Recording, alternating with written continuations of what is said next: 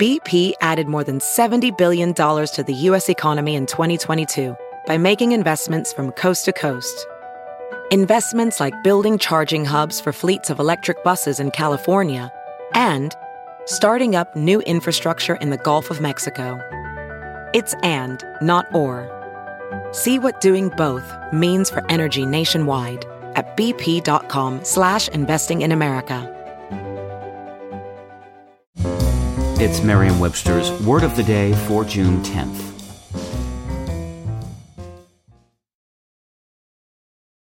Today's word is ascetic, spelled A-S-C-E-T-I-C. Ascetic is an adjective that means practicing strict self-denial as a measure of personal and especially spiritual discipline.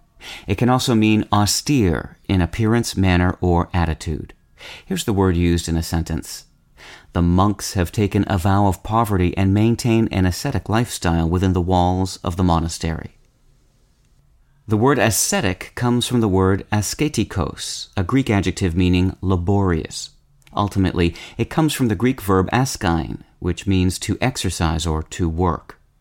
There aren't many other English words from askein, but there's no dearth of synonyms for the word ascetic. Severe and austere, for example, are two words that share with ascetic the basic meaning given to or marked by strict discipline and firm restraint.